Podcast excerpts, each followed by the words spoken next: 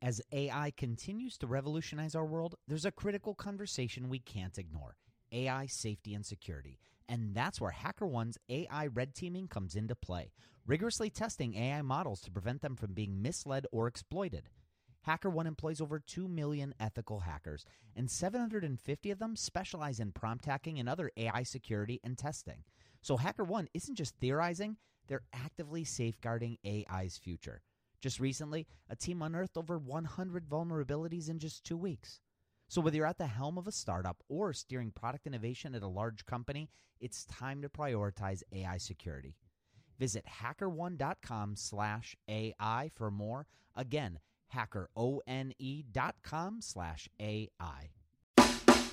This episode is sponsored by porkbun.com. Porkbun is a refreshingly different domain name registrar that's different from the other ones like GoDaddy or Namecheap. They've got low prices on hundreds of different domain extensions. They've got everything from .com domains to really cool ones like .pro, .dev, .xyz. Every domain name at Porkbun comes with tons of freebies too, like SSL certificate, WHOIS privacy, DNS, URL forwarding, and hosting trials. Because why pay for things that should be free, right? All these incredible features and tools are backed by incredible support, 365 days a year, and more five star reviews on Trustpilot from real customers than anyone else. Look, you can get a dollar off your next domain name from Porkbun and see why they're the best domain name registrar around by using our code. Just go to porkbun.com forward slash rocketshipfm24. That's porkbun, P O R K B U N dot com forward slash rocketshipfm24. You'll save a dollar on your next domain. This episode is brought to you by Gigantic. At Gigantic, you can level up your product skills through live small group cohort based trainings. We're incredibly excited to welcome you to our next cohort of our product strategy training kicking off in January of 2024.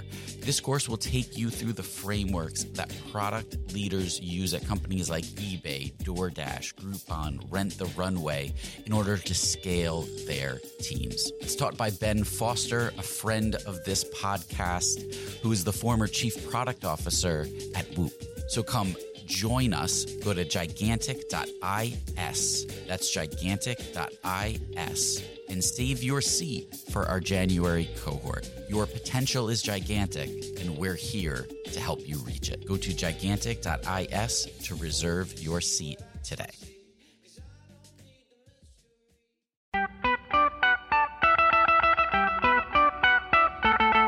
Welcome to the Rocket Ship Podcast. I'm Michael Sacca. I'm Joelle Steiniger. And I'm Matt Goldman.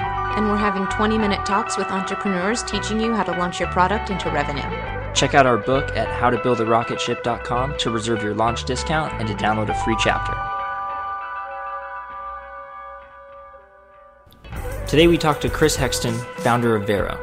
You'll learn how they used educational content to get their first 10 customers and you'll also learn his three favorite email marketing tips for early stage bootstrappers. Check it out.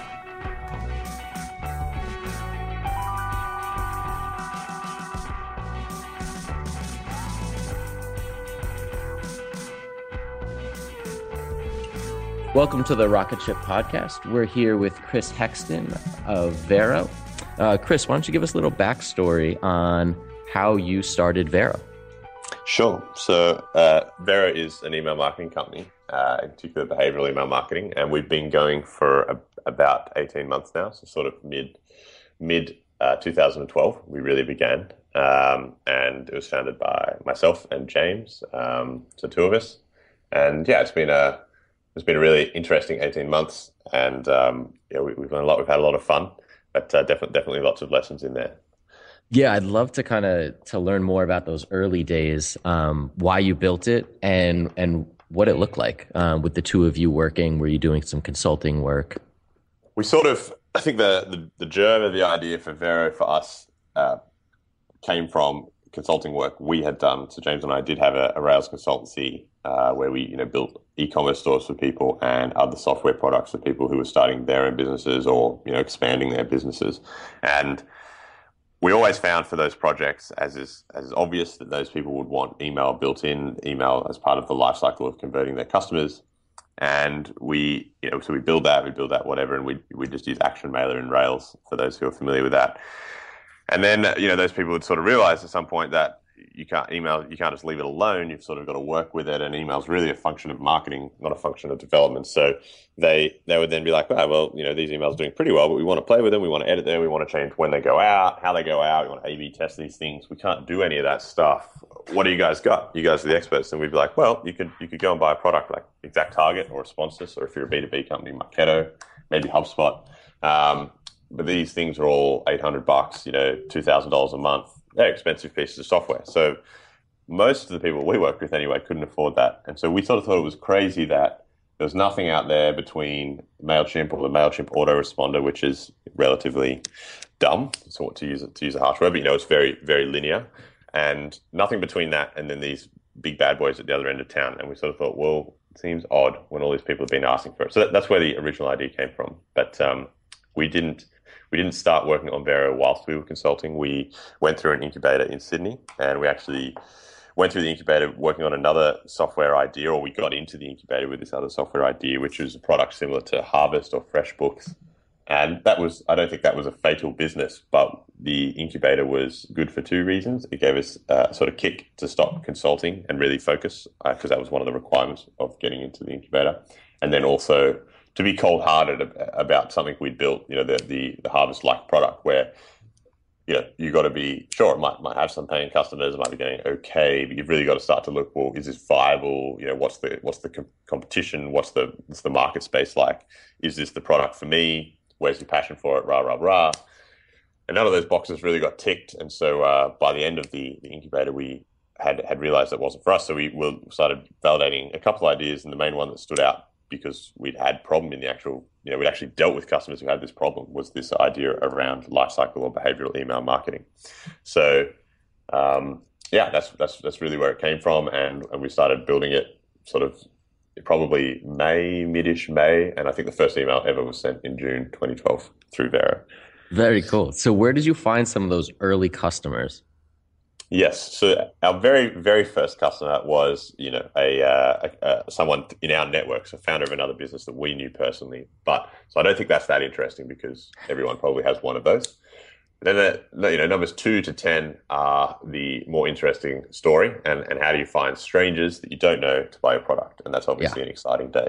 So for us, the, the all the way along up until now, the primary acquisition channel has been content marketing, and in particular blogging's been the mainstay there. And that, that, you know, a blog post is how we got those first nine other strangers to buy our product. And, um, and, and so for us, the, the, uh, you know, we wanted to experiment with consulting. So I guess the backstory, uh, sorry, with uh, content. So the backstory to that is that we'd gone through this incubator. You know, we had a small pool of cash from that. There was only two of us. We're young guys, so we, you know, we didn't have too many costs, fortunately. And uh, we sort of thought, well, we've got some profits from the consultancy as well. Let's see if we can do this thing without raising money and uh, and just by you know being smart with the cash we've got. So that's what we set out to do, and we sort of thought, well, we don't have a ton of money to spend on PPC. You know, advertising on Google for either the term email marketing or anything similar is ridiculous. So what can we do? And content seemed like the obvious thing. So we uh, we wrote a blog post uh, that directly led to those first nine signups, which was uh, which we, we posted on Hacker News and Reddit, but in particular Hacker News drove a lot of traffic. And that blog post was um, the title of it was "Making Email Marketing Better: Building the Mixpanel for Email." And and so that that post I think drove about three or four hundred. I can't remember the exact number, but you know, a lot for us at the time. Uh, trial signups in know, overnight or in a period of sort of forty eight hours and we were still obviously in beta. We didn't really have a product at that point, but know, through through that cohort of people, we were able to uh, start start talking meaningfully to some strangers about what they would want to use, what they what they would pay for, and uh, and some of those people fortunately ended up paying. So that was that was really the you know, a, a, great sign of validation for us. And that was a pretty strategic title that you picked. Um, why why did you use Mixpanel? Yeah, so I think for uh, the the trick with content, yeah, I guess I've learned a lot of this now. But our hypothesis at the time was obviously, well, we need to get this in front of people who care, or, will, or we think will care about the product. So for us, we were fortunate in that that, that place was Hacker News, and that was something we were interested in anyway. Which probably comes back to having a, a passion or an interest in the, the the product you're building or the space you're building for. So we thought, right, well, let's give Hacker News a go. There's going to be online marketers there. There's going to be people who run businesses there. Um, there's you know an interesting community there that care about new stuff. It's rock and roll. So, but rather than posting uh, a title like "Check out our new product," which everyone does, we thought, well, maybe maybe we can post something a little more interesting that'll get people to click through. So the I guess the thing about the, the title we chose, and it was some of this was subconscious for sure, but the reason it worked was because I think Mix, Mixpanel is a popular company. It's a Y Combinator company, and obviously Hacker News is you know Y Combinator affiliated. So a lot of people on there love Mixpanel. It's a it's a great company. They've done really really well. Got a great product, etc. So saying saying you're going to be the Mixpanel for email is probably quite an arrogant thing to say. Or there's an element of yeah, who who are these random guys, and why? Who are they bold enough to say that they're going to do what Mixpanel did for analytics for email? So I think that's why a lot of people would have clicked through. It resonated very specifically with that audience uh, it was a sort of title where it was a little bit controversial, so people were going to click. So that's why we went with that title. But I think the the, the secret to actually getting the post to work was then, you know, it's all well and good to get on the front page of Hacker News, but you won't be there very long if what you've written is crap. So actually writing a good, a quality post with some really meaningful thoughts in there is what got people signing up for the, the beta or the trial. When Rainn Wilson realized he had a special gift for talking people to sleep, he had two choices construct a massive speaker that would blast his voice to every person in the country, or invent a talking pillow. AT&T Business eventually talked him into the pillow thing. And backed by a reliable network, the only network with built-in security controls, Sleep with Rain was a hit. Take your ideas to the moon and beyond at business.att.com. That's business.att.com.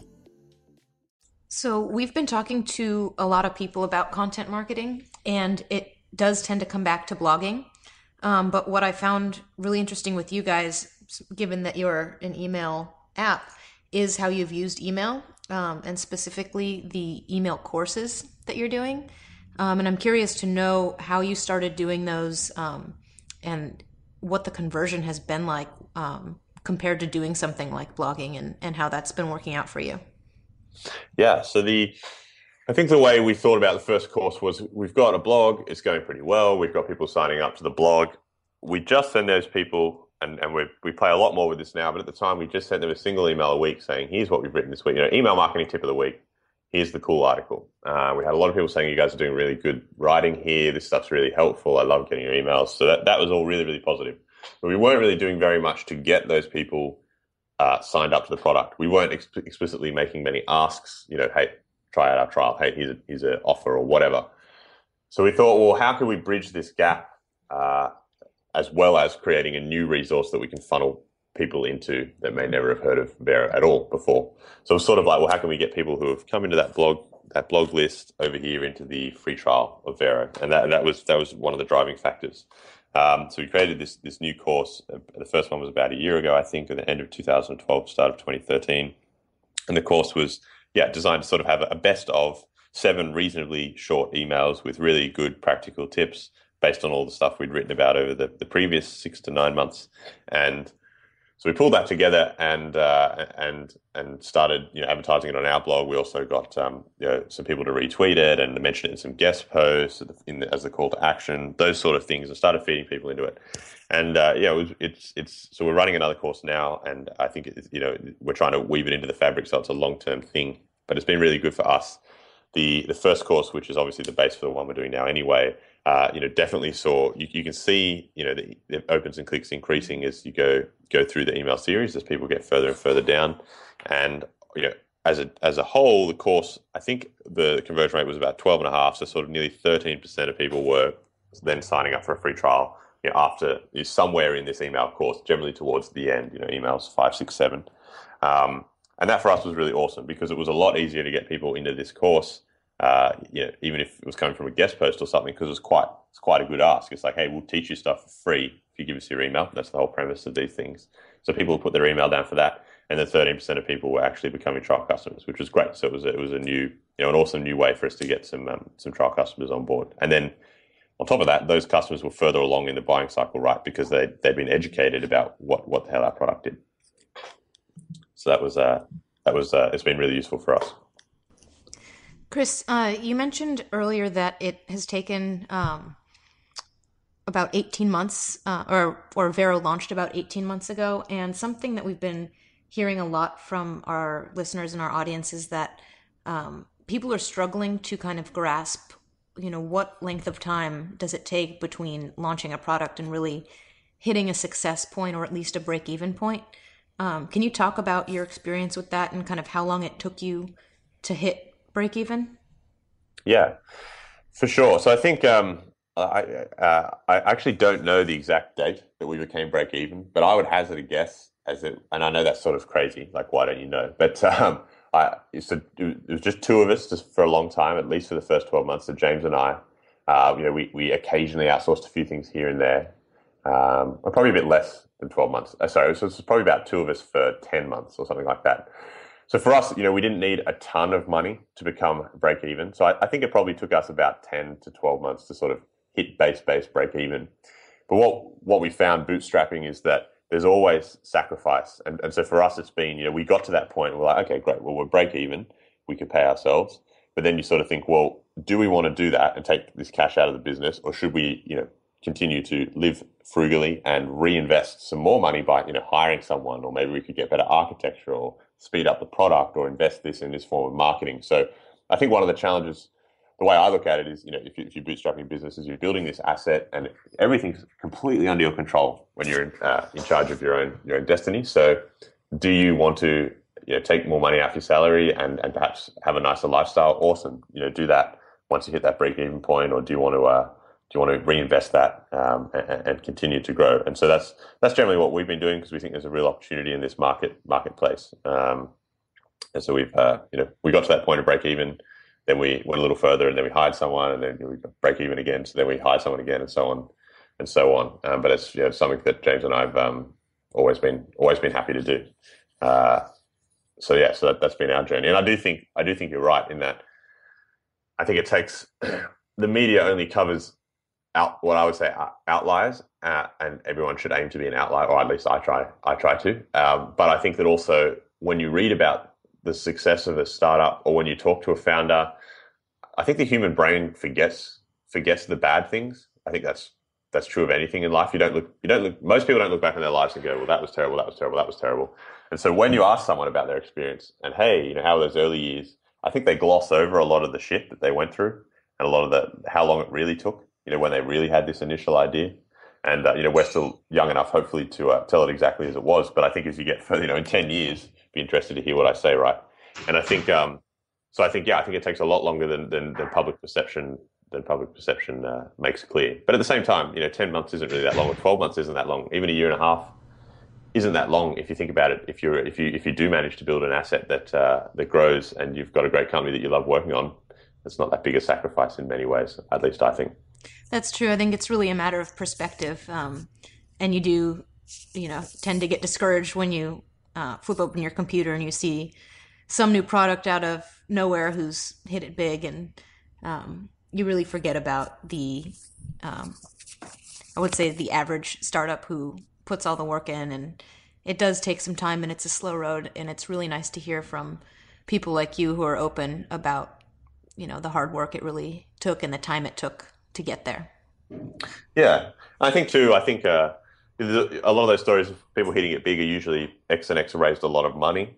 Um, and obviously, you can't raise money with nothing. Well, usually you should have some form of traction or, or something. But I think, uh, yeah, I think that definitely forms a skewed view. And I think you've also got to be honest with what you want. Um, you know, let's use the example of Snapchat. I personally would find it uh, hard to to run Snapchat. I mean, sure, now maybe if someone was going to pay me three billion dollars, but you know, initially I, I, would find it hard to get up every day and work on a product that I, I, I could not see having uh, how I was going to make money that would be challenging for me personally. And maybe that's just where the stage I'm at in my entrepreneurial journey or something like that. But you know, much more comfortable working on a B2B product and maybe it'll take a little longer, but I'd like to think we can build a, an amazingly large company anyway. So, I, you know, I think the big part of it's just personal and what you're comfortable with. Um, so uh, that at least, know, I think you've got to bear that in mind too when you read these stories. The grass is always greener, you know. Talk to us about the process that you work through to get there um, to where you're just using the number of emails sent um, and if you ever tried anything else. Yeah. So the initial, the the whole research behind our pricing back on day one was as simple as we don't want to charge less than fifty dollars a month for our, whatever we're going to build here. So we said we'll charge fifty dollars a month, and and then we thought if people don't want to pay fifty dollars a month, why not? We've got to make this product good enough that they will. So that's how we began in terms of where to start our pricing, and then obviously you know you have bigger tiers than that. And for us, we sort of thought, well, what are the main drivers of costs on our side? They should be the drivers of uh, of what we're charging. And so the, the two big things for us are we obviously collect our customers' customers' data. So there's a, a, cost of holding that data and, and you know manipulating it, segmenting it, whatever. And then there's a cost of sending emails. So we talked to customers about those, and basically the answer you know, we got back was, well, it, it makes much more sense for us to charge for you to charge via the email. Uh, and everyone seemed to think that would be a very fair way to charge because they can start off simple. Yeah, as they collect more data, they send more emails, they make more money, they get more value, so they're happy to pay more as their volume increases. So we sort of um, we reviewed that a year later, so sort of September 2013, and we toyed with changing the model to being around subscribers. Uh, but based on customer feedback, um, it, you know, and after doing analysis of what would be more profitable and what not, it seemed that the volume base was still the way to go. So we've uh, we've carried on with that. So we, we were definitely a lot more scientific when we did the review last year. But um, but it's uh, yeah to start off with, it was just what are the cost drivers, uh, what's the minimum we want to charge, and then sense check that with customers. As with everything you do, you know, a customer's happy with that, does it make sense? And if the answer is yep, then uh, away you go. So continuing with kind of the the early stage um, optimizations, what kind of tips do you have for people who want to write an email campaign and are building are just starting to build their list? Yeah, so I guess uh, three three main things for uh, people who are you know building it, they're starting a company online and uh, and and really wanting to use email or, or wondering well, how the hell to use email at all. I guess the three things that people would ask me the most that are in that situation. Um, so the first one would be, or yeah, I mean, people often ask, how often should I send, or when should I send? Is it okay to send? So, so the point there is that it's early on, it's it's sort of uh, nerve wracking, or even you know you're a bit afraid to hit send to to this list that you've started building. So that's definitely the most common thing I see, and I think it makes sense. It's human nature.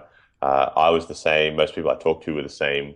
You know, you, are starting to build this company. You're really, really passionate about it. You believe in it. You've got these. You've finally got these people to put down their emails for some sort of blog list or a beta beta form or whatnot. And you'd hate to send these people the wrong thing in case you annoy them case they hate you, in case they leave, in case they don't become paying customers. There's always that fear that you'll screw it up. Um, but you know, I think my advice is always you've got to start somewhere, and even more than that, the sorts of people that are subscribing, you know, early on in your company's life are, are passionate people. You know, they've put their email down for something that doesn't exist yet. That you know, it's just a couple of blokes with a landing page on an internet on the internet. And so I think you've you've got to you've got to trust that these people are going to be interested in what you have to say that they're going to be supportive. You know, these are going to be the guys that help you grow your business from nothing. They're going to be those first 10 paying customers. So you've really just got to uh, start talking to them, you know, talking to them as, as regularly as you can and, and being helpful and honest. So that would, that would be number one, which, which I guess leads nicely into number two, which would be, you know, people ask, well, okay, so I got to learn to hit send and I'm, I'm no longer afraid. What do I actually write? Um, and so, so that's that's what that's that's where this comes in. You know, be honest, be yourself. And I always say, talk to these early subscribers as though they were your friends. So, you know, tell them about the journey you're going through, what advancements you've made this week, what awesome new idea or new feature you've finally pulled together in the beta. If you've got questions or you need validation or you're not sure about something, ask, ask them that. You know, you'd send an email to a friend or a mentor and say, "Hey, here's what I'm thinking of doing. What do you reckon's best? A, B, C." Ask ask these people that all that stuff is is is trust building. It's you know it's honest. It's not uh, in your face. It's not a pain. It's not salesy. most people are really happy to receive that stuff, and in particular, the sorts of the sorts of customers who have, who've shown interest in the, in this you know this concept that you're uh, you're willing to build out. So, um, you know, if you if you take that approach, I don't think you can really go wrong. And part of that is, you know, email from the founder or from someone who's an individual at the company. You know, don't email with a big fancy template from you know sales at blah blah blah. There, there, there's a right time, I think, in your business's life to look bigger than you perhaps are if you're trying to land some bigger deals or something.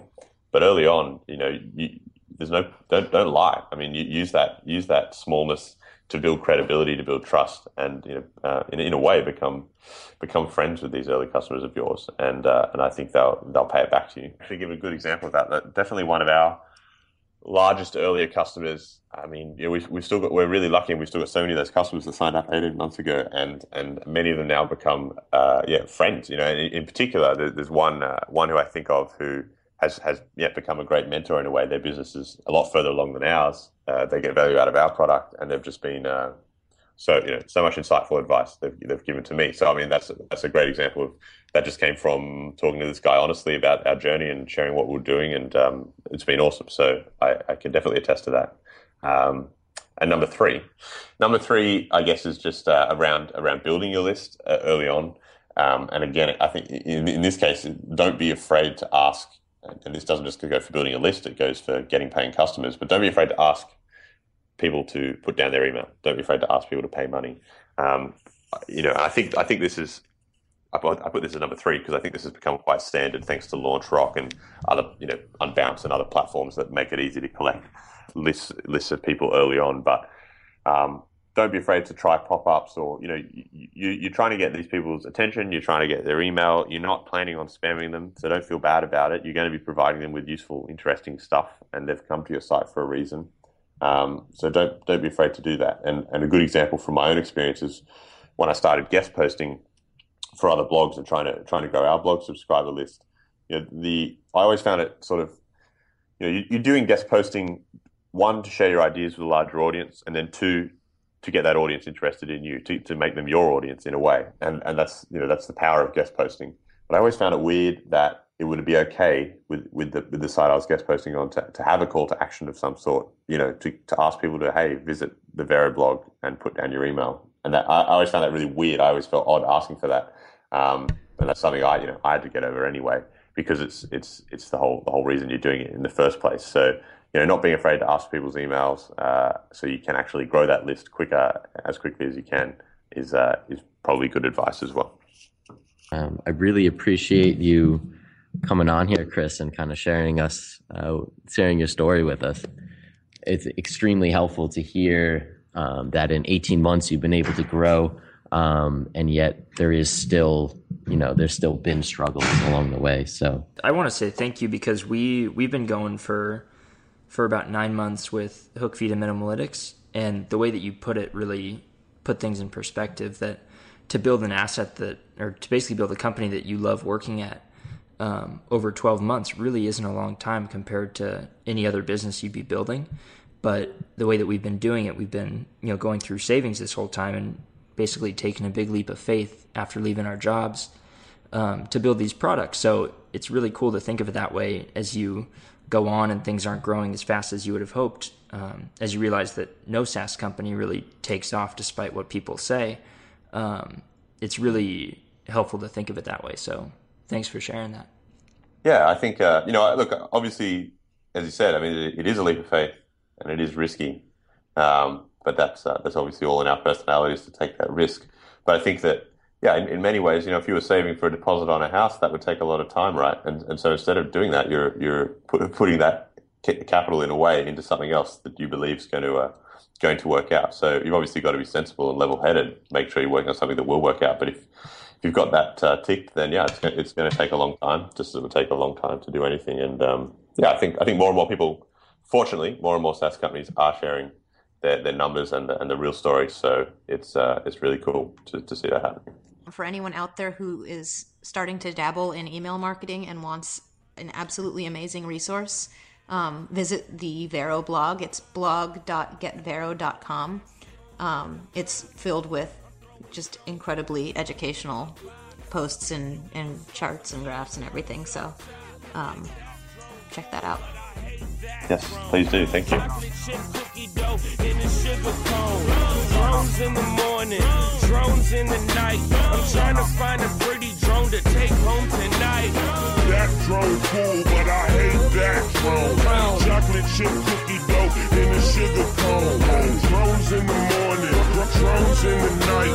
trying to find a pretty drone to take home tonight. Timberlands on, polo rugby on my back. I'm outside John Brown, I'm parked in it back. I'm waiting for Jay. Jay got the A. And when I see Jay, all my problems go away. Now I'm drinking with my cousins. Bars we bum rushing. Drinking white Russians with Russians and flushing. We could tussle if they look at my cousin girl.